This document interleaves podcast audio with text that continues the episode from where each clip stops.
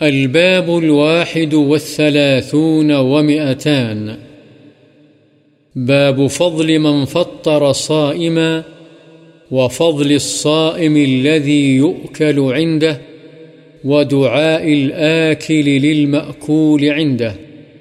روزہ کھلوانے کی فضیلت اور اس روزے دار کی فضیلت جس کے پاس کھایا جائے اور مہمان کا میزبان کے لیے دعا کرنا۔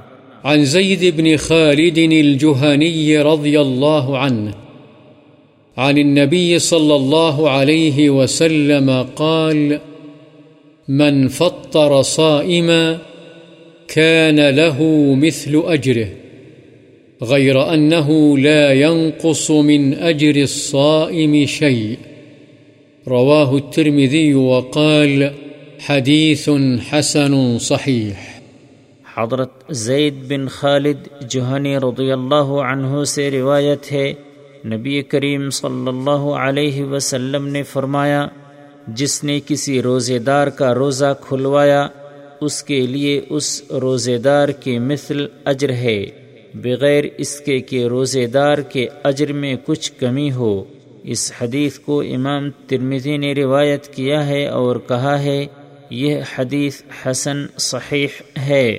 وعن أم عمارة الأنصارية رضي الله عنها أن النبي صلى الله عليه وسلم دخل عليها فقدمت إليه طعاما فقال كلي فقالت إني صائمة فقال رسول الله صلى الله عليه وسلم إن الصائم تصلي عليه الملائكة إذا أكل عنده حتى يفرغوا وربما قال حتى يشبعوا رواه الترمذي وقال حديث حسن قال الشيخ الألباني رحمه الله قلت وفي بعض نسخ الترمذي حسن صحيح وفي ذلك كله نظر بينته في الضعيفة.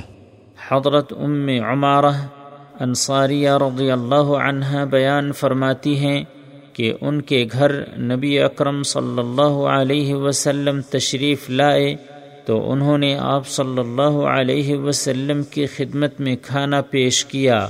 آپ صلی اللہ علیہ وسلم نے فرمایا، تم بھی کھاؤ۔ حضرت ام عمارہ نے کہا میں تو روزے دار ہوں۔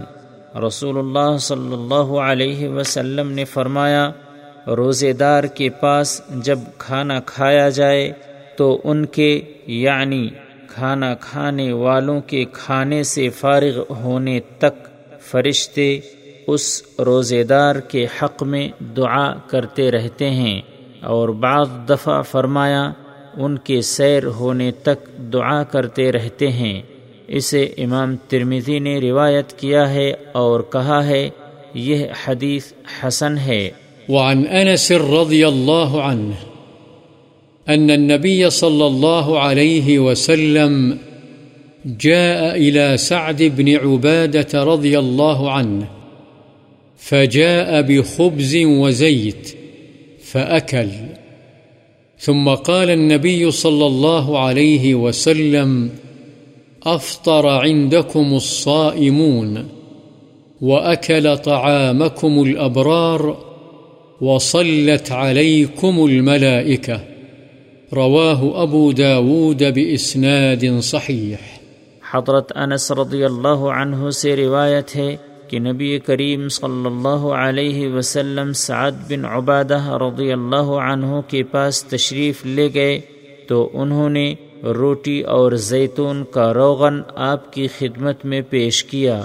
آپ نے وہ تناول فرمایا۔ پھر آپ صلی اللہ علیہ وسلم نے فرمایا، افطر عندكم الصائمون وأكل طعامكم الأبرار وصلت عليكم الملائكة یعنی روزے داروں نے تمہارے پاس افطار کیا، نیک لوگوں نے تمہارا کھانا کھایا۔ اور فرشتوں نے تمہارے لیے مغفرت کی دعا کی۔ اسے امام ابو داود نے صحیح سند کے ساتھ روایت کیا ہے۔